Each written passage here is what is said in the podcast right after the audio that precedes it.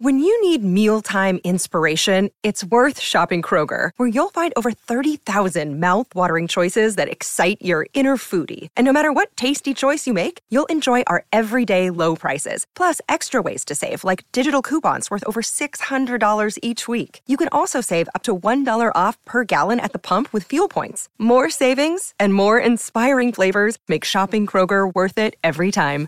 Kroger, fresh for everyone. Fuel restrictions apply. Hey guys, it's Albert. We got a fantastic show coming for you this week. Takeaways on every angle of the mega trade of last week the Eagles, the Niners, the Dolphins. We got a great guest coming in to help give us some insight into what it's like to be the new man in charge for an NFL team. And of course, we get to all of your questions in the six pack. Let's go. All right, welcome in. Got four weeks to go until the NFL draft. It's almost April. We are into the thick of draft season. It's the Albert Breer Show. Got an awesome guest coming for you this week. I cannot wait for you guys to hear from him. We're going to get to your questions in the six pack, but this week, because there's been so much news, we'll jump right into the takeaways. And my first takeaway, of course, involves the mega trade that went down on Friday. Really, in essence, a three team deal the Niners moving up from 12 to 3. The Dolphins moving down from 3 to 6. The Eagles moving down from 6 to 12. So my first three takeaways we're going to look at how this involve how, how this affects each of those teams. And we'll start right off the bat with the team that instigated all of this, the team that was making calls at the beginning of March and initiating the idea that they could move up. The team that did all the homework on all the quarterbacks that are going to be available in this year's draft in January and February involved so many of their staff members: John Lynch, Adam Peters, uh, you know, Mike McDaniel, Kyle Shanahan. Bobby Slowik, Rich Scangarello, the scouts, like they did a ton of homework on the quarterbacks very quietly in January and February, made the decision to move up from 12 to 3. And so the Niners now, and this is an important piece, control the process. And so, my first takeaway I'm going to give you something I'd be somewhat worried about if I was the Niner, if I was a Niners fan, and something I would not be worried about at all if I was a Niners fan. Let's start with the latter. What I wouldn't be worried at all about at all is Kyle Shanahan's ability to evaluate quarterbacks. They've got a lot of good quarterbacks people in the building. John Lynch and Adam Peters are high-end evaluators. They've got a really strong scouting department. And that staff is full of people who see the game like Kyle does. Guys like Mike McDaniel, Rich Scangarello, Bobby Slowik, the guys that I mentioned there. Uh, I have no doubt that they are going to evaluate the quarterback class on a level that is on par with anyone in football. And so if I'm a 49ers fan right now, I have full confidence that Kyle Shanahan and John Lynch are going to get this right and are going to take the right quarterback with the third overall pick with the information that they have right now. Things can change over the years, but with the information they have right now. What I would worry about a little bit, if this is indeed Mac Jones, and I have heard about, I have heard all the buzz that everybody else has that this could be the Alabama quarterback. The one thing I would be worried about a little bit would be whether or not this was an overreach. Again, if it's Trey Lance, if it's Justin Fields, different story. And I, I still they're gonna the Niners are going through the process with all three of those guys, and they are going to dig through every inch of those guys. And they believe all three all, all three of those guys, in addition to Trevor Lawrence and Zach Wilson, like they, there are five first round quarterbacks in this year's draft in the Niners' mind. So they're going to go through the process with those guys. If it is Mac Jones, though, the one thing that I would be a, just a little concerned with: did we need to move up? Did we need a mortgage for future ones to do it? And like, look, you know, I've talked to NFL people who don't think Mac Jones is a first round pick, and these are people that like don't need quarterbacks, right? Like, so there's no reason for them to be blowing smoke. Um, and then I've talked to other people who really like him and who think the league in general is higher on him than the general public realizes. So, like, I, again, like I wouldn't be worried that Kyle and John and their staffs get this right. I think they'll get it right. I think they'll get the best quarterback for them. My worry would be again if it is Mac Jones. Did you need to move all the way up from three to twelve? Because I would have told you a week ago, Mac Jones probably would be sitting for them at twelve if they just waited. And the caveat to all of that, of course, is if you get it right, if Mac Jones or Justin Fields or Trey Lance is your quarterback for the next 15 years, doesn't matter what you gave up. No one remembers what the Broncos gave up for John Elway in 1983. They just remember that the Broncos moved aggressively and went and got John Elway from the Baltimore Colts all those years ago. So, again, more to be excited about than to be worried about if you're a Niners fan. It's just interesting to see that move up if it is for a quarterback that I think many of us felt like might slip a little bit. Takeaway number two Miami's involvement of the, in this is interesting. Now, very clearly, because you know when this whole thing started, and if you read my, if you read my Monday column, you know how it worked. The Niners engaged the Dolphins. The Dolphins didn't want to go all the way back to 12, so then the Dolphins had to go engage another partner, and so they wind up getting back up to six. Why is that interesting? Well, I mean, part of it is, you know, if you're the Dolphins, you know, we're going to get one of the two best position players in all likelihood in the draft if we can get back up to six, right? Because you figure now, one's quarterback, two's a quarterback, three's a quarterback, and four probably will be. Atlanta's done all the homework on the quarterback. They've done every bit as much of the digging that the Jets have done at two, the Niners will now do at three, and have done over the last couple of months. That the Jaguars have done on Trevor Lawrence. They've done all the digging. So the Falcons, I think, either take one or if they decide not to take one, I you know I think that they maybe wind up trading out and a team comes up to go get one. So the likelihood is quarterbacks go one, two, three, four for the first time in draft history. And the Dolphins, by staying inside the top six, guarantee themselves one of their top two non quarterbacks in the draft. Could be Kyle Pitts, could be Ja'Marr Chase, could be Penei Sewell. They'll, if they sit there and pick, they'll get one. But here's what's more interesting about it to me. They also stayed in front of Carolina, and they stayed in front of Denver. And in staying in front of Carolina and staying in front of Denver, that means they have a higher pick to potentially offer the Houston Texans than the Panthers or the Broncos do. And if Deshaun Watson could become available, and we're going to get into this with our guest, comes available soon, and the Texans want a 2021 pick as the centerpiece of the deal, now the Dolphins can offer six, whereas the Panthers can only offer eight. The Broncos can only offer nine. And so, look, there are lots of hoops to jump through. There's a very serious, uh, you know, invest league investigation going on, and obviously the lawsuits and everything else. And so this thing's still really murky. And any team that's pursuing Deshaun Watson would need to have sign off from the owners, from ownership. But I just think it's at least interesting that the Dolphins sit there now having p- built up some more draft capital, and Chris Grier can still sort of offer something that Denver and Carolina can't if those teams are in on Deshaun. And not only can they offer six, they can also offer 18. So it sort of puts them in pole position if Deshaun Watson were to truly become available. Takeaway number three the third team in the deal, the Philadelphia Eagles. And you, you you look at where they are, and to me, seeing what Howie Roseman did, Nick Sirianni, the new head coach there, what they did was they set this up to be a turn the page year for the franchise. You get an evaluation of Jalen Hurts this year. You give Nick Sirianni a year to grow, and I think in a lot of ways they are where New England was last year, where New England had a lot of a lot, uh, just a lot of cap issues to sort out so New England ate a lot of dead cap last year, and New England knew it had to get younger, and so they played a lot of young guys. And now they come out of that. New England comes out of that, and they they get aggressive in free agency. They, uh, you know, obviously have some draft capital over the next couple of years, and so now New England is in was New England came into this year in this position to reset. And I think the Eagles, in doing this and doing what they did here, have put themselves in a position to reset in 2022. They have 20 picks over the next two years. Next year, at the very least, they'll have two ones and two twos. If Carson Wentz plays, just plays in Indianapolis, they'll wind up having three ones next year. They're going to eat a bunch of their dead cap this year. Next year, they'll have a lot more flexibility to do things. And with the cap flexibility and with the amount of draft capital they have next year, they're going to be in a position to pull every lever to get younger through the draft, through free agency, through trades.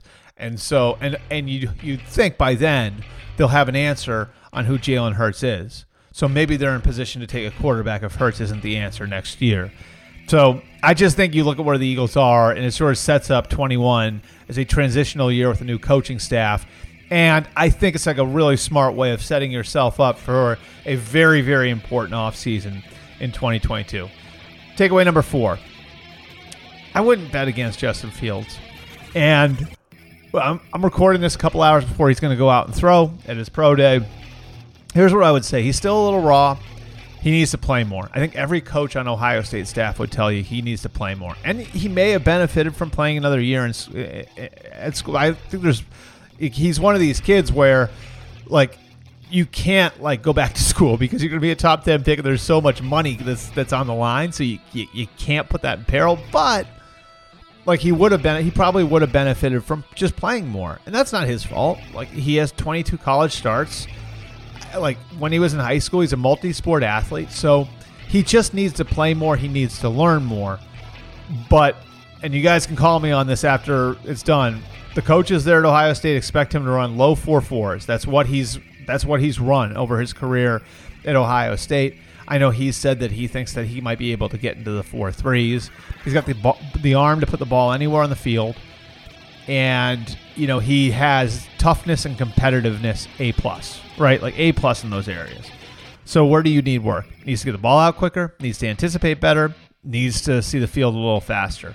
But he has the bones of being able to do that. He's an intelligent kid who has good instincts out there on the field, and so you know, I think a lot of this is going to come down to who is comfortable with the projection and who is comfortable looking at him and saying, we can take him and make him into something that we can take him and make him into something that maybe he would have become if he had stayed in school an extra year. And two, three years from now, you're going to be looking at him, looking at him, and saying this guy has the ability to be the first overall pick in any draft, which I believe he does. And to me, like the maybe the best comp I heard on him was Justin Herbert, and not like stylistically they're the same, but just Justin Herbert was on the radar for so long that people picked him apart, and by the time you got to the draft, everybody was talking about what he couldn't do rather than what he could do, and you kind of missed how, like my God, like Justin Herbert, six six, put the ball anywhere he wants to put it. He's an athlete. Like like a lot of those things apply to Justin Fields. Stylistically, not the same player but he's played on a lot of big stages, and I do think there's that overexposure thing. So I think someone's going to get a good one in Justin Fields, the right kind of kid, like very different personality wise from Dwayne Haskins. I know everybody wants to compare the two. Um, you know, he like like he's been a little quiet, but he's started to find his voice. You know, as a junior at Ohio State, I think big things are ahead for Justin Fields, and you know, if it's like right now, I think I'd probably put him in Atlanta at number four he goes to a place where he can sit and learn for a year behind somebody like Matt Ryan, I think he could wind up being really good. Takeaway number five you're going to hear on Tuesday and Wednesday all the stuff that's getting voted through by NFL owners 17 games, what the preseason is going to look like, how the schedule is going to work out. The Super Bowl is going to get moved from February 6th to the 13th. Now, the way that the NFL calendar is going to work in the summer, the Labor Labor Day weekend is going to be an open weekend. That where that fourth preseason game is. There aren't going to be any preseason games. So you're going to have two weeks behind the final between the final preseason game and the opener. All these changes are coming. Do not ignore what I think is a really big one, which is the NFL is trying to go to Germany and probably going to Germany soon and looking to spread out a little bit more and potentially going to Brazil down the line. I just think like such a huge part of what they're doing here, and you look at like the way that they're the, the way that like and I look I have the 25 page agenda. So much of what they're doing with the new television deals and the 17 game schedule flows right into international. And a Germany to me like and I know we got German fans out there that listen Germany to me is like it was it's been a no-brainer to go there forever. Now I know the TV distribution was an issue. There's probably not the I guess financial incentive to go there like there was in London you know whatever it was 14 years ago but I mean, they've actually like produced NFL players. Like Bjorn Werner, who was the first round pick of the Colts, Sebastian Vollmer, who was the right tackle for the Patriots for all those years. Those guys are German born. Germany has produced players. There's a reason why NFL Europe was centralized in Germany for so many years. Like I think it was five of the six teams at the end were in Germany. And so I think going to Munich, Munich or Berlin, um, in the near future is a big step for the NFL. And the idea of having Oktoberfest in Munich or Berlin, like, like, like put an NFL game there during Oktoberfest just sounds incredible. So good for the NFL. I think it's good for the sport and good for all of us if we get to make those trips too to go over to Germany because it, it'd be a great time having NFL games over there. And we will get to our special guests right after this.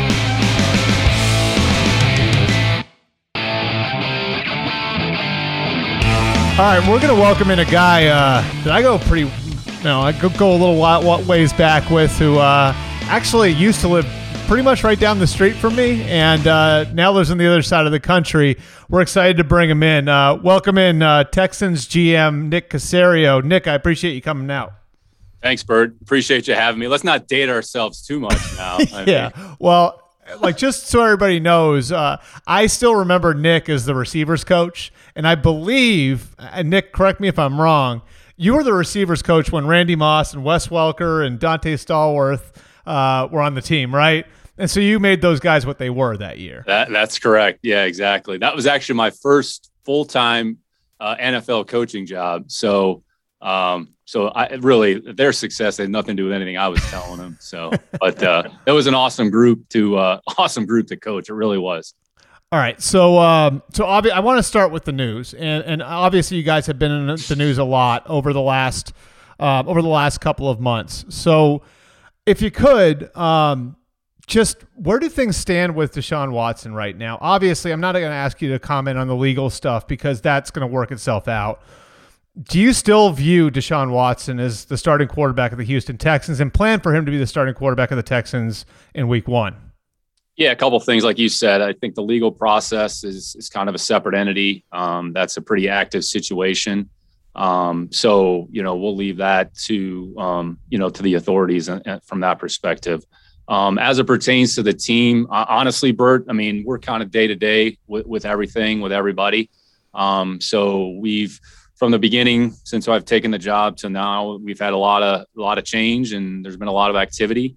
Um, I would suspect, you know, as we work towards the start of training camp and into the regular season, that will continually uh, that will continually have some adjustments and changes to the roster. What those look like, what that entails, like you know, not really sure. So at this point, we're just day to day, um, and we're just kind of going through it uh, one day at a time and trying to get ready for the next phase of potentially what we think is the off season which will be um, the offseason program. So we have the opportunity, hopefully, to, to, to work with the players and get them here. So, um, so that's kind of what I would say, just as it pertains to pertains to that situation. Okay, you have said that Deshaun is your quarterback, and you plan for Deshaun to be your quarterback. Do you still feel that way? Yeah, I think we'll take it one day at a time, and um, you know, I think everything is is pretty fluid here, um, and we'll uh, you know we'll adjust as we go. And ultimately, okay. I think we'll do what we feel is best for the Houston Texans organizationally. Okay. So you'd be open to a trade? I think ultimately we'll do what we feel is best for okay. the organization. Okay. Um, have you talked to him? Yeah, I don't want to get into any, any comment about what conversations have taken place with players. I think I've talked to a lot of different players. Mm-hmm. Um, you know, those conversations are private. Those conversations are to remain between the respective parties, and I think that's out of respect to, to everybody involved. Okay. Um, you know, obviously now you've had three we- about three months, I think, um, in the building um, to set things up, to hire a coach. Um, you know, the other thing that's sort of a you know big topic of conversation down there is the role of Jack Easterby. You and Jack obviously go way back. You know him really well. Um, can you give me an idea of like how his role flows into your role? and kind of how Jack's role has evolved now, maybe that you're in the building as the guy who's in charge of football operations. Yeah, uh, I've known Jack a long time, uh, probably longer than anybody um, in the building here in Houston. Um, I think Jack is very gifted. Um, he's got a lot of great qualities. Um, I can't really speak about what has happened in the past relative to his role. Uh, I would say there's a lot of people um, in the building. Um, everybody has a, an important job and an important responsibility uh, the way that we're set up organizationally, um, that the way the McNairs have, have, granted me the responsibility is to oversee all football decisions as it pertains to the roster, um, and that's in working in conjunction uh, with Coach Culley and his staff.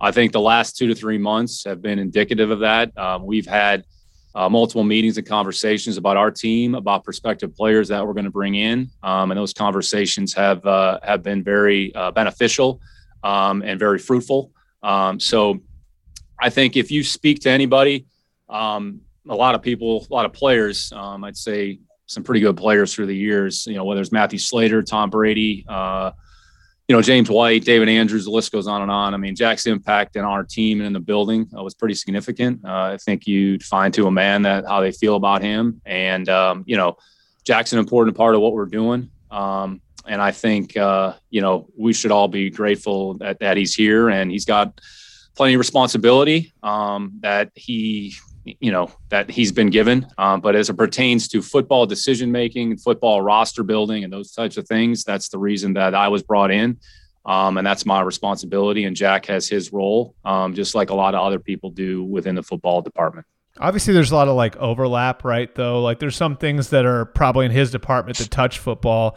So, I, like, I'm wondering if you can kind of like, because I've heard from New England what sort of resource he was to to to the guys there, whether it's players, coaches, Bill. Um, can you give me a good example of maybe like what sort of resource he was in New England where you felt like because obviously part of the decision you knew Jack was going to be there when you took the job, right? So, like, can you give me a good example of maybe you know how, what sort of resource he was to, to you guys in New England that maybe illustrates why you wanted to work with him again? Yeah, I think more than anything, it's not about specific responsibilities or roles, whatever whatever it is. I think Jack's a quality person. He's a quality human being. Um, he has gifts, um, leadership qualities um, that that he's been been given, and um, you know I think Jack's mentality and mindset has always been to serve and do right by people. Um, I don't think that's changed um, from the time that he was with us in New England and even uh, other places that he's been, and the mindset and mentality has been the same here. Um, or will be the same here in Houston as well.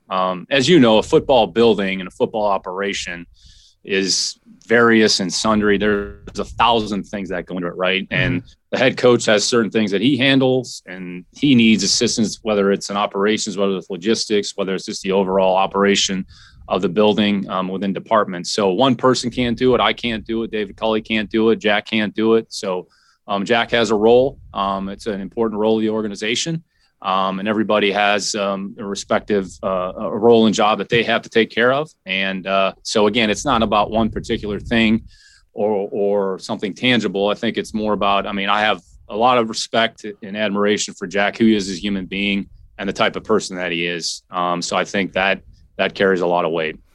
All right, I want to get into kind of you now and um, where you're at, and uh, I, you know, it was interesting. I heard that story that David told. Um, I think it was on the podcast with Wyche and, and Trotter, uh, where you know he explained you know that moment that he went home and he he visited his 94 year old dad and how significant that was for him. And I know since knowing you a little bit, I know you've probably been go go go since you got the job. Did you have did you have any moment like that, like where whether it's somebody who was significant in your life? where it maybe all hit you at once that you've sort of reached what is the pinnacle of of what any young scout would want to reach? Yeah, I mean the people that matter the most to me are probably my family, you know, my mm-hmm. mom and dad, younger brother, and honestly my wife and my three girls. I mean, those are the people that, you know, the most intimate intimate moments that that I've experienced. Those are the people that have probably been the most involved or who I've shared that with. Um, so again, I mean, I'm I'm grateful and flattered to be given the opportunity to be in the position that I'm in. Um, again, whenever you get there, right, it's not like the end, right? It's really mm-hmm. it's the beginning of something, right? So it's it's a new beginning, it's a new start, and you know we're excited um, for the opportunity that's in front of us. Um, we've been blessed to to have been in this league for a long time and to be able to play in, in, in excuse me, be able to be in one organization for for one period of time. Um, you know, we're, we're we don't we don't take that take that lightly. And you know, there's a lot of great people that have had a lot of impact. Um, have a lot of tremendous relationships. Continue to have a lot of tremendous relationships with the people in New England. Um, a matter of fact, I talk to them on a fairly regular basis. So um, again, so I think you know part of life is change, part of life is challenge, and you know it's a new beginning, it's a new start, and we're excited for the opportunity in front of us. But I'd say, the my wife and my three girls, those are the people that are probably, and you never, you know, take a step back and kind of take a deep breath and say, "Oh my gosh, we've made it," because quite frankly, that's when all the work really starts, right? So yeah, um, but I mean, you had to have a moment where you're like, just like you like allowed yourself to enjoy it, right? Like there had to be, uh, there had to be like, like I don't know, like you're sitting on the back deck and you're thinking about whatever it is. Like there had to be some moment where it kind of hit you, like, wow, I'm an NFL general manager. Yeah, uh, I think I'm those those that know me very well know that I'm pretty low key and I, I yeah. don't get too too excited and too overwhelmed because again, it's it's not about a title. I mean, it's a title, it's great, and I'm blessed, and there's only X amount of them in the world, right? Um, mm-hmm. But again, it doesn't necessarily mean anything. What I care about is is you know how I am as a as a man, how I am as a husband, how I am as a father. Um, not necessarily who I am and what I do as a general manager, right? That that's part of the job and that's my title and that's my responsibility. Um, but there's more to it than that. Um, so again, certainly don't take it for granted, um, but try not to take myself too too seriously, right? And just try to focus on the job that's in front of us and and you know just try to maintain perspective. I guess is the best way. So. Um, you know, I know my family is my mom and dad are extremely proud, and my brother. Um, but again, I'm, you know, I try to stay as even keel as possible and, and not get too excited, but also understand, not lose sight of the gravity of what's in, you know, the position that we've been put in and, and what's in front of us. So, um, again, I mean, we're, we're blessed and, and fortunate to, to be where we are. And, um, you know, we're going to try to do the best job that we possibly can from the, the McNair family and the Texans organization. Okay. So I did ask about like your coaching start with a purpose. Um, you know, I, I, know you started there. I think it was at Saginaw Valley, right? Like before you got to the Patriots. Um, and you had the relationship with Josh, of course, which I think was a part of you landing with the Patriots, right? In fact, if I'm not mistaken, and I don't know if people know this, I think you beat Josh out for the job at John Carroll, which is why he played receiver. Is that right? Well, I think I think it's I think it's known. I, I, don't think it's like a secret, but no, there was a group of us. So what happened yeah. was there was a group of us that came in. Um, I was ahead of Josh and his class. So mm-hmm. matter of fact, I mean, this is so when Joe Perella, who coached us um, at John Carroll, who passed away this um, this fall, mm-hmm. unfortunately, who was, I mean, talk about a mentor of mine, somebody that had a significant impact on my life. There was actually his wife had a picture of our quarterback group from that year. I want to say it was in 1995. So it was myself, Josh was in that, my best friend John Priestap.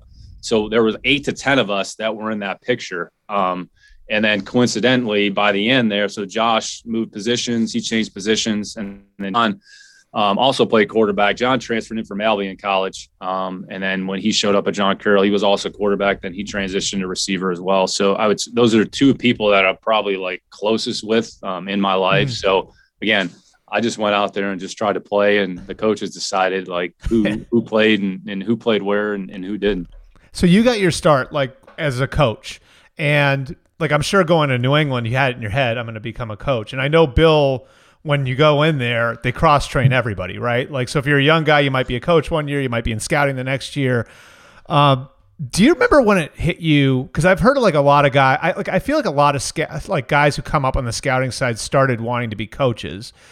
Do you remember when you sort of like made the like okay, like I I'm okay if I'm not a coach anymore. I'm okay being a scout. I'm okay being off the field. And I know your role was unique in New England, so you got to do some of that stuff still.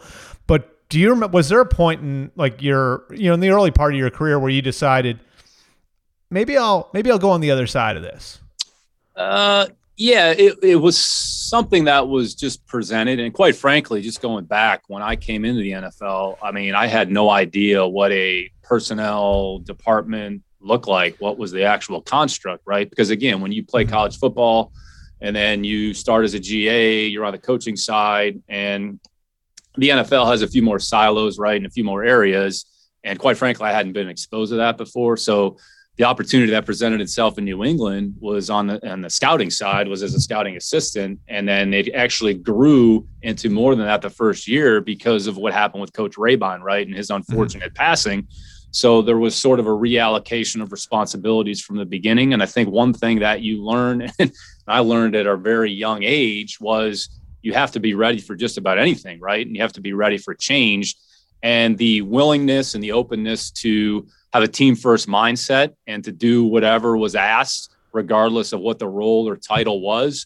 I think that was something that was left on me and you realize that and it wasn't you really asked a lot of questions. And then again so you start to you transition back but you're also getting um, an education on another side of the overall team building portion of it mm-hmm. right? Which as we all know it's really a, a year long process right? From spring scouting let's call it april to april. I mean it's a year long process of player evaluation right? And everything that goes along with it. So again there wasn't ever a time where it was okay we're on this one track and then we're going to shift there was a degree of overlap. Mm-hmm. Um, and I just try to maintain as much of an open mind as possible. And really, whatever uh, they felt was best for the team, then then I was willing to do that. And quite frankly, I didn't really care what what it was. I just wanted to help in some capacity. So I always tried to maintain that mindset.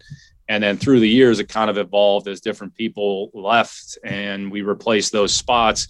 It was just a, a matter of how do we reallocate our resources um, and ultimately, that was the decision that that Bill um, made that, that he felt was best for you know for the group. So um, so I was always open minded, and mm. you know there wasn't really a, defi- a finite time where okay, well this is going to so happen like, and lead to lit. Yeah, so you didn't like decide like you didn't just decide okay I'm a scout now, right? Like yeah, I don't think just... I like went to bed and the next morning I woke up and said all of a sudden yeah, let's it's going to be a little bit different because I think right. you know there's there is a certain degree of separation, but there's also a certain amount of overlap too, right? right? Relative to the team building process.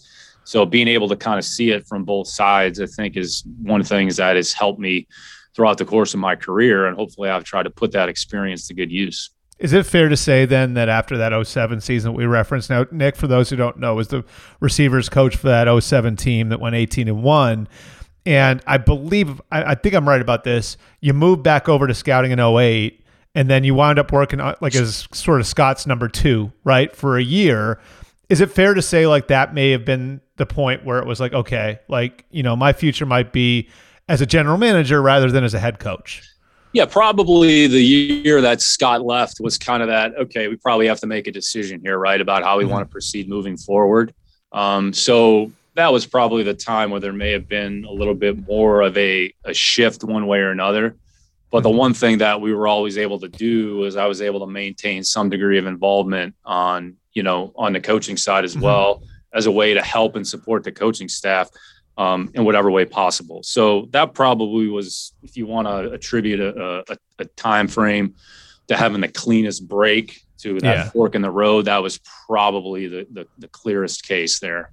Okay. Um, so let me ask you this then. You're in that job now, and I think most people looked at like Scott, you know, from 2000 2008 as like the de facto GM of the Patriots. and so from 09 to 20 then you were in that role. How different is your job now from what you did for those 12 years in New England that you were sort of on top of the personnel department? Yeah, it's a great question. Um, we're sort of in the infantile stages here. Um, relative to what we're doing in Houston. But I would say a lot of the elements are similar relative to essentially you're involved in each aspect of the team team building process, right? So call it from March to April, free agency, everything that goes along with that, and then once you get through free agency, then you sort of shift gears to the draft preparation. So those things are consistent. I'd say that's kind of where we are uh, for the time being um, you know, as we transition to the fall, um, we'll probably have to see exactly what that looks like um, because that had a very uh, distinct uh, skill set and very distinct uh, set of responsibilities um, in New England. Um, so again, I think the most important thing is doing what we feel is best for our organization where we are currently, and and then again, it's having that servant mindset, that servant like attitude to assist in whatever role is in, is is helpful to to assist our team. You, so you were on the headset in New England, um, I know, and like you had had, like you said, like had your had your toe in coaching and sort of kept it there. Do you plan on continuing that in Houston? Do you plan on having any sort of on field involvement or being on the headset on Sunday or any of that?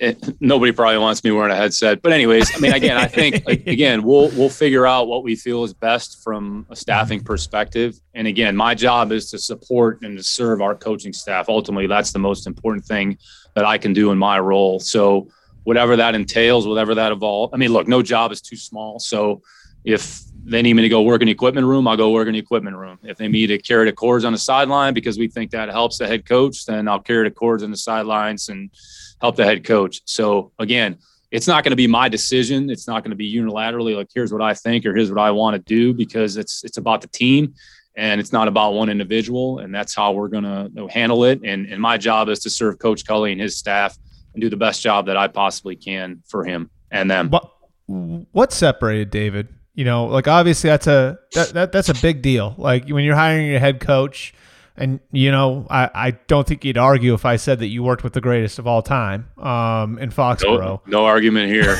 None. yeah. Zero. Yeah. Um, so like, what would you say? Like, like like what would you say was the characteristic that really separated David from the pack when you guys were making that decision? Yep, I would say his energy, his enthusiasm, his approach, um, and the fact that he has been um, in multiple programs that I want to say to a certain extent aren't too dissimilar to what we're trying to do, right? So there's been a lot of change. So when he went from Philadelphia to Kansas City um, with with Coach Reid I think coach was pretty purposeful and in, in, having David be associated with that. And when he had the opportunity to go to Buffalo with Coach McDermott and with what he was trying to do, um, I think that speaks to who David is as a coach and an individual. And then when John finally had the opportunity to bring him to Baltimore, right, which they had worked on the staff way back in Philadelphia, right, which mm-hmm. I mean mm-hmm. that kind of was a who's who staff, right? Jimmy Johnson, right. Sean McDermott, Coach Reid. I think Ron Leslie Rivera. was on that staff. Yeah. Ron Rivera. I mean, it was kind of like a who's who. So again, it's never one thing. Um, and it's not about what the role is or what that individual has done. I think you have a sense um, as you're going through that process. And, you know, in the end, like we felt that was the best thing for our organization.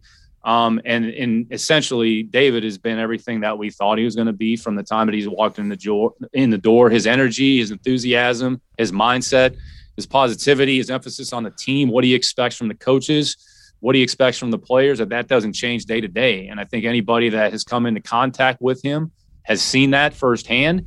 And our our goal and our job is to continue to grow that uh, as we as we move along here as we put this team together. Okay, I think like you know we all I, I think you know everybody was connecting you to coaches. You know when you were a GM candidate, and if he goes, then he could go with this guy, he could go with that guy, and they were all you know from like the Patriot family. Was like like how does that make it like really important that you and David build a strong because no one's losing games right now, right? There's like the, you don't have the stress of that going on, but you do have a lot going on in the organization. Like how have you and David sort of taken time to make sure we're on the same page? I know what you're looking for, you know what I'm looking for. How have you guys kind of tried to carve that time out to learn each other well enough so the whole organization can go? No, it's a great question. Honestly, it's done very organically, Bert. I mean, it's it's mm-hmm. kind of like the platform that we have here, right? You sit in a room, you talk face to face, you have open and honest communication, you share ideas back and forth, you get a sense of what are some of the things that are important to him. We articulate some of the things that are important on our end, and then that trickles down to the coaching staff, right? And I think we've tried to be purposeful. Um, with what we've we've done with the team here the last however many weeks. Um, and again, it doesn't happen overnight. So I've known David. Um, we've had a relationship, more cordial, not necessarily having worked together. Mm-hmm. Um, but he's the same person. He's been the same person in our building as the same as the, the times that we've interacted. Whether it's during the season, you know, whether it's at the scouting combine in Indianapolis. So again, the only way you make progress on anything, right, is to do it collectively and do it together. It's not necessarily what I think or mm-hmm. about like, here's what we should do.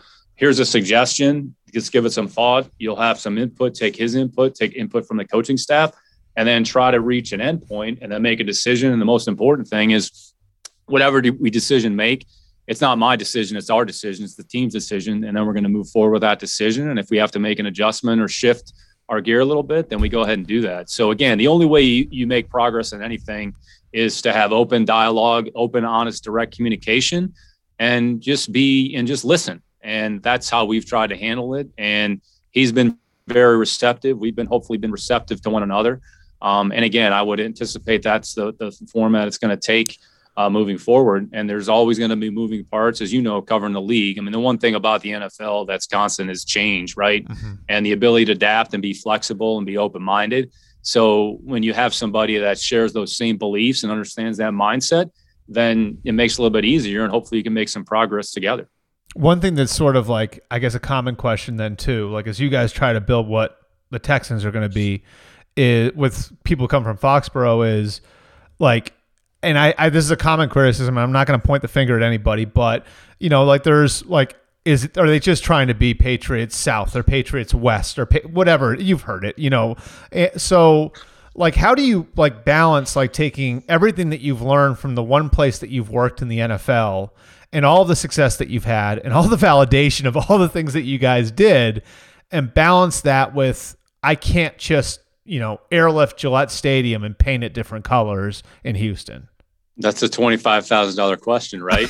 yeah, we're, we're, all a product of our experiences, right? In our upbringing, right? Right. Whether it's how yeah. we were raised as a child, what professional environment that we worked in, and you know, again, there's so many things that I've learned being in Foxborough and learned from a lot of different people. And I mean, look, we can sit here and have an argument, but it's one of the most successful franchises in the history of sports for a long period of time. And the sustainability for a long period of time is what's made it successful, right? So you try to figure out some core beliefs or some of the things that you feel are transferable.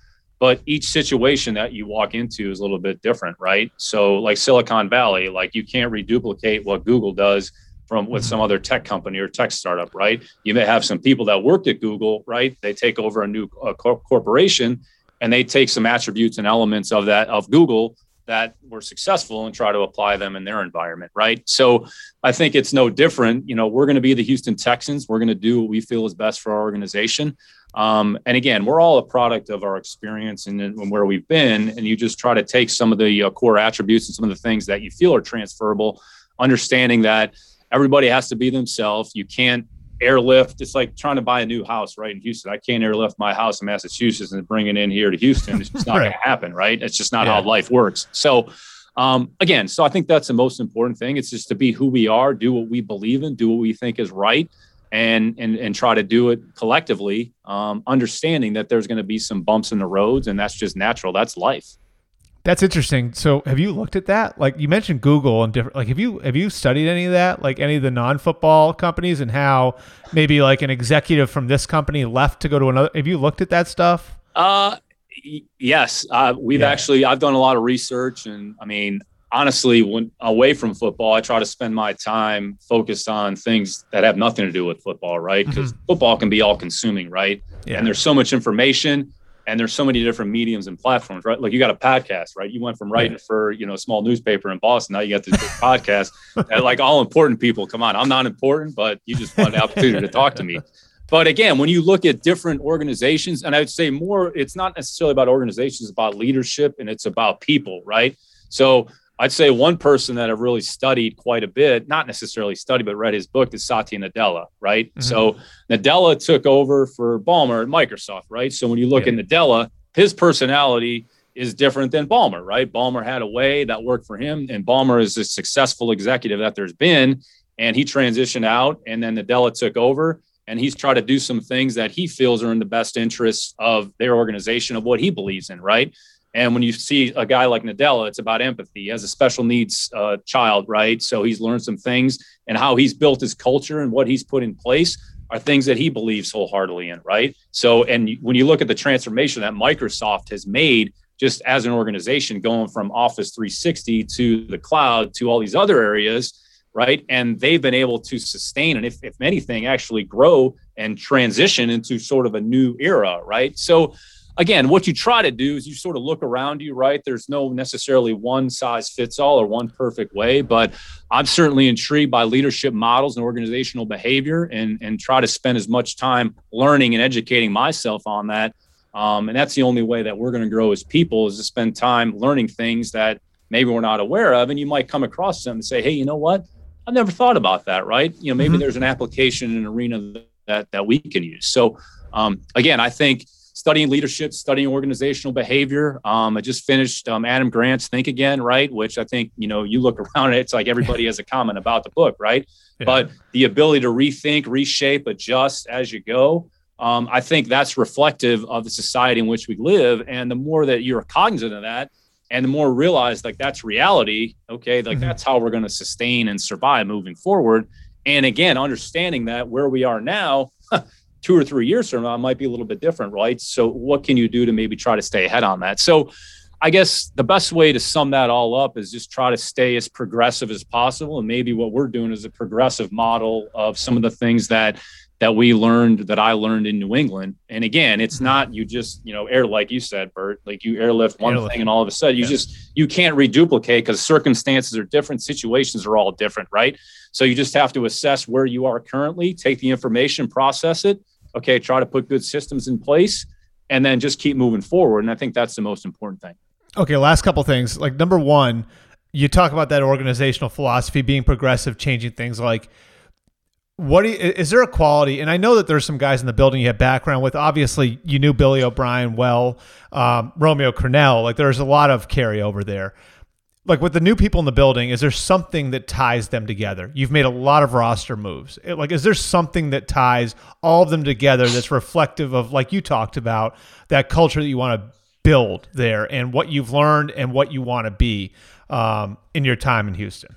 Yeah, so I mean, we've added I don't know 30 players, 30 yeah. players, whatever it's been, right? So I think the intent has been competition and opportunity, right? So here's an mm-hmm. opportunity in front of you. Here's and a lot of these players, for the most part, fall in a band of about I don't know three to seven, eight years. There's a few players that right fall on either mm-hmm. side, right? A little bit younger, not younger, but you know maybe there's a little bit older. But here's an opportunity here's the competition's in front of you and just try to build as much depth on the roster as possible understanding that of the 30 or so players that we've signed there's going to be another call it 10 to 12 new players right that come in the building at the end of april right between the draft and undrafted players so there's going to be constant i would say change and transitions modification but competition team first attitude embrace the embrace you know competition embrace what's in front of them um, I'd say, and the type of people that you are matters. So bringing good people in the building, whether it's it's about people, right? We can talk about X and O all you want, but people matter, right? So good people, good process, good systems, and then that takes time. It's just not going to all of a sudden change overnight. But I would say having enough of those people that share that mindset and that mentality. Um, and again, let the competition sort itself out. Like it's not going to be like what I think, right? Like who should do mm-hmm. what. This person should have this role it's going to be about the individual. It's going to be about the player. So again, I think that's probably the most important thing, or the one thing that you know has, has been consistent with those players is try to get good people. That some of them have been pretty good programs that embrace competition, embrace the opportunity in front of them, and are excited about coming to Houston. Which, quite frankly, a lot of players that we've talked to are excited to be here and want to be here. So that really speaks to what they want, not necessarily anything that we're doing, but I mean, it says a lot about who they are. Okay, last thing then, coolest moment so far in three months as a general manager. Is there something that sticks out as like whether it was the coaching hire, whether it was a group of signings? Like, was there something where you sat back and you're like, all right, like I feel really good about where we're going now. Mm, other than getting annihilated for not liking barbecue, my opening press conference. yeah, um, I, did, I, I, could have told you that wasn't going to go over well. I'm still getting razzed about it. People, uh, a guy that I work with actually said, "Yeah, we got some barbecue over the weekend," but I know you don't like that. So, um, no, I would say just as we um, as we added the players to the team, the way that everybody within the building worked together, kind of in unison, and because the volume was massive, right? So here we are, kind of a new staff with new people in a lot of different areas throughout the building, right? And just how smoothly that process went from the contract uh, component, then the players traveling here, then meeting with the group, um, you know, with Coach Culley, messaging the group, hey, here's why you're here, here's what's important, and then getting them in the building the next day. You know, there was, you know, some energy um, in the building, and there was, I think there was some excitement. Again, it's not in any indication of what's going to happen or, or, things to come. But again, it just says that, okay, hopefully we're moving in the right direction. Um, ultimately, what happens on the field is going to matter the matter most. Um, but to see everybody's efforts sort of come to fruition and, and adding that number of people and that volume of players to the team, you know, was pretty cool to see. And really, it's a credit to all the other people in the organization and the various departments and shows that what they do matters and that their role matters and that we're relying on them and that we're going to do this together. And it's not going to be about one person. It's going to be about all of us. I'd say that's probably been the most, mm-hmm. um, you know, encouraging thing that, that we've seen to this point. All right, he is Texas GM Nick Caserio. This is normally where I let people give their Twitter handles, so you're gonna be joining soon, right? Like you're gonna call you, you can call Bill. He can get you hooked up on Twitter. Between Twitter and Instagram, I, I probably I mean I know I'll get annihilated for this as well, but I could probably use my time more wisely than being on those. Again, I will say this. I've read a lot of people have left the platform and they've kind of gotten off and they've talked about how much better their life is as a result. So again, yeah, I wouldn't know. I wouldn't know. yeah. All right. Thanks for coming out, Nick. All right. Thanks, Bert.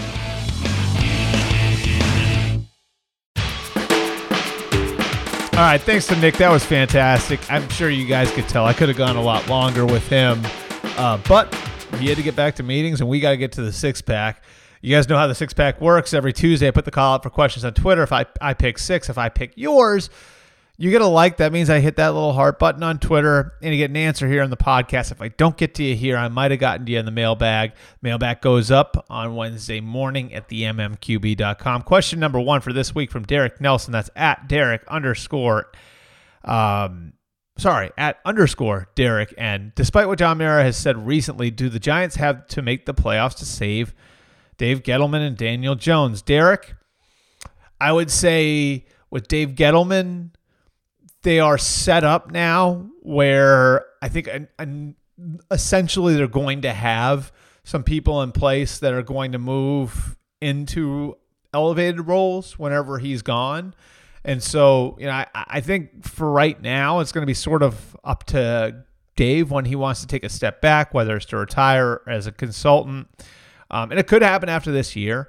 And if they have some issues with the people they put on the roster, maybe that gets accelerated a little bit. I, I, do think that there's going to be soft landing for Dave Gettleman and how this is handled whenever um, he does decide to walk away.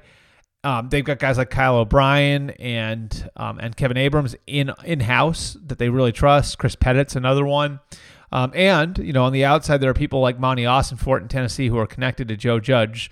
Um, as for Daniel Jones, I mean, look, like I know John Mara wanted to give Jones a uh, a vote of confidence there. A year from now, he's going to be at a very critical point in any young first round quarterback's timeline, which is after three years, the team has to make a decision on his fifth year option. He's also eligible for an extension, so they got to make a decision whether or not they want to pursue an extension. So they can say whatever they want, but after year three, you got to show your cards because especially now under the new CBA where those fifth year options are fully guaranteed, I, the the Giants are either going to have to recommit to Daniel Jones for probably somewhere around 20 million dollars for 2023 at that point.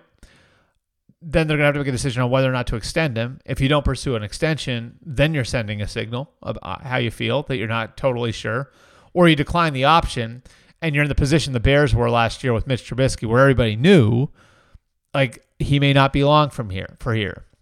And so I think, you know, where they are with Daniel Jones right now is trying to get the final answer. And I think that's part of the reason why they acted so aggressively in putting pieces around him this offseason. Guys like Kenny Golladay and Kyle Rudolph, and that adds to a group that they already have. They've invested in the offensive line, both with draft picks like Andrew Thomas and free agents like Nate Solder. They've got guys in their roster they've developed who they've paid.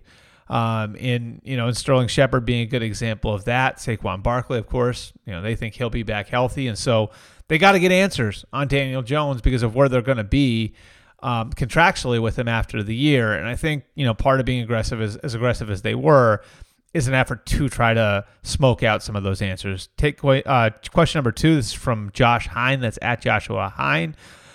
What do you realistically think will be available for the Detroit Lions at pick number seven? Sewell, Chase, Waddle, trade down options.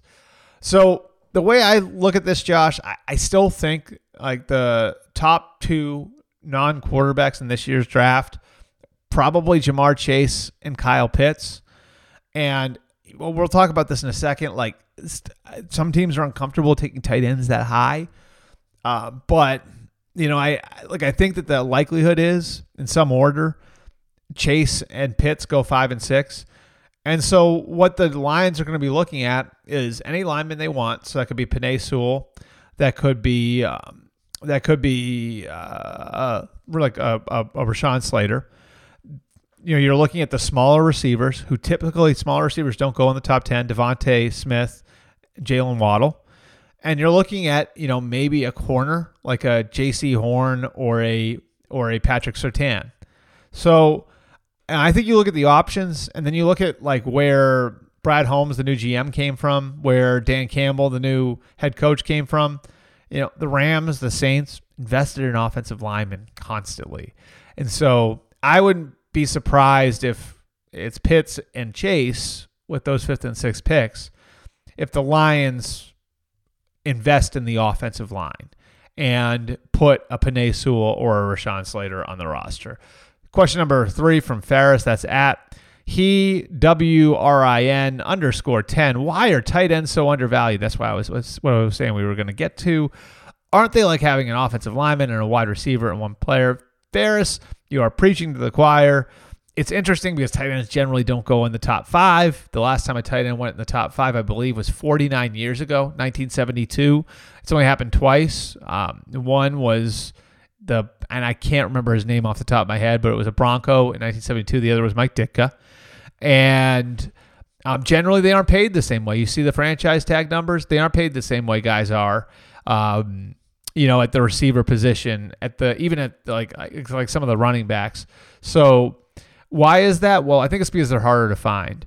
I think it's harder to find guys who can do everything, and that's why somebody like Gronk is so valuable, and that's why somebody like George Kittle is so valuable, uh, because those guys can do everything, and those guys are chess pieces, and you can play different sorts of. They're different.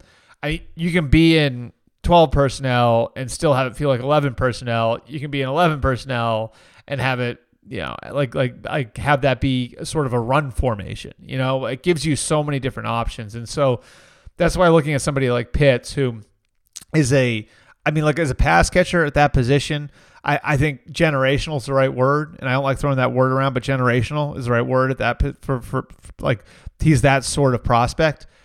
Like he's also a willing blocker. Needs some work, but he's a willing blocker, and so and you can't say that for everybody at that position. So you know, like I look at somebody at Pitts, like Pitts, and I, am running to draft a guy like Kyle Pitts. And I'm with you. I do think tight ends are are are undervalued, and it's not a coincidence that you see teams that generally are seen as intelligent teams, the Patriots, the Eagles, the Niners, the Saints, that have constantly sort of fed and invested in that position. Uh, question number four from Tom Marshall. That's at Red Zanak. Uh, are we really expected to believe the Niners will pay $25 million to Jimmy Garoppolo heading into 2021? Yes, Tom, here's why. Doesn't matter what his market value is. Um, he is right now the only veteran option the team has on the roster. The only guy that they feel like they can trust the position right now on the roster because they whatever rookie it is isn't in the building yet. And in free agency, they went out and they brought basically everybody back. Like they they got Jason Verrett back, they got Trent Williams back, they got Jaquiski Tartt back. Like that, they they brought the whole band back together. So they have a they feel like they've got a championship team right now. They've got a right to feel that way. They were in the Super Bowl 14 months ago. Last year they contended into December with a team that probably had the worst injury situation in the league. And if you are them, if you are them, and you look at this situation, you say we have a team that we think can win a championship today isn't it worth it to keep Jimmy Garoppolo as an insurance policy on your roster when you still have the fourth most cap space in the league and you haven't even, I mean, been face to face yet with your quarterback of the future? You don't know what it's going to be like when he gets in the building in May and June. Like, I absolutely think that it makes sense for the Niners to hold on to him. The Niners are in a position where they're trying to serve both the present and the future. Serve the future by going up to get the quarterback and serve the present where they think they can win a championship. And to do that, I think you sort of have to hold on to both quarterbacks. Now, maybe you get to June and July and August, and now we're talking about something else. And the rookie blows everybody away and is ready to play week one, and you can find a veteran option to back him up. You know, like, or somebody comes along and blows you away with a first round pick, and you say, okay, like we'll move him for the first round pick, and we'll go get like a like a Gardner Minshew or someone out of Jacksonville but as of right now, the way things stand, if I'm the Niners, it's not worth it to me. Like a third round pick isn't worth putting the most important position in a precarious spot with what I believe is a championship roster. Question number five from Louis. That's at Louis underscore Rock. Could the Jets actually consider drafting a quarterback at two, presumably Wilson, and keeping Darnold on the roster to compete in camp? Yes, they could, Louis, because Sam Darnold is on the books for less than $5 million this year. The Jets have cap space. This would all be very manageable if they wanted to do it. And, you know, potentially you say, okay, we'll let them compete.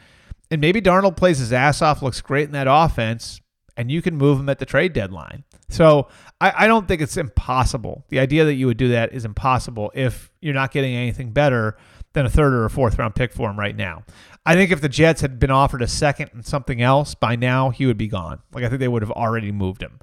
I don't think they've gotten their price, and I think you know getting their price is going to be a major part of this. And sure, I mean, I don't think they'll pick up the option. They draft Zach Wilson second overall. I think they, they definitely decline the option then on Sam Darnold.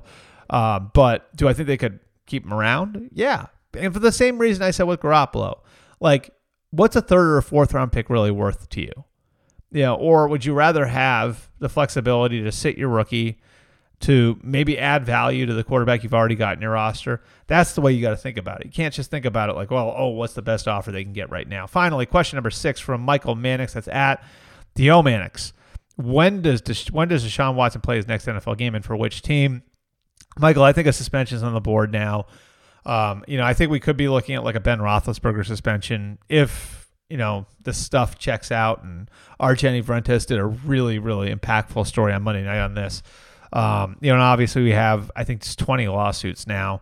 Um, you know, so my guess would be if there are no criminal charges, uh, we may be sitting here and looking at like the the Deshaun, the, the, the Ben Roethlisberger suspension from 2010, which you'll remember was six games with um, the ability to knock it down to four if he met conditions. Ben wound up meeting those conditions. The suspension got knocked down to four. As for which team, I mean, after you guys heard Nick, some of the stuff that I know, um, it wouldn't surprise me if he's moved with some picks conditional on him playing and maybe even soon. So, you know, we'll see. I think that, that, that, that right now there's a lot up in the air. Question two is like, can the Texans get fair market value for him? With all this stuff going on, which remains to be seen. But maybe adding some conditions to a potential trade would help you out there. Appreciate you guys coming out. Um, always, always, always remember to, to, to, get us all your feedback because we want to make this the best show we possibly can for you. Um, you guys know where to find me on social at Albert Breer on Twitter, at Albert R. Breer on Facebook, at Albert underscore Breer on Instagram. And you can leave us a rating and review on iTunes. That really helps us out, helps people find our show. Um, you know, also helps us with all the algorithms and all that other stuff that I, I don't really understand. Uh, and always remember to listen to all of our podcasts. My podcast, The Albert Breer Show, Jenny and Conor's Weak Side podcast, and uh, Gary Gramling's Monday Morning podcast. That's on the original MMQB NFL podcast feed. All three of those feeds are on Spotify, Stitcher, TuneIn, Google Play, Apple Podcasts, wherever you guys get your shows. We are there. Same time next week. I'll see you guys then.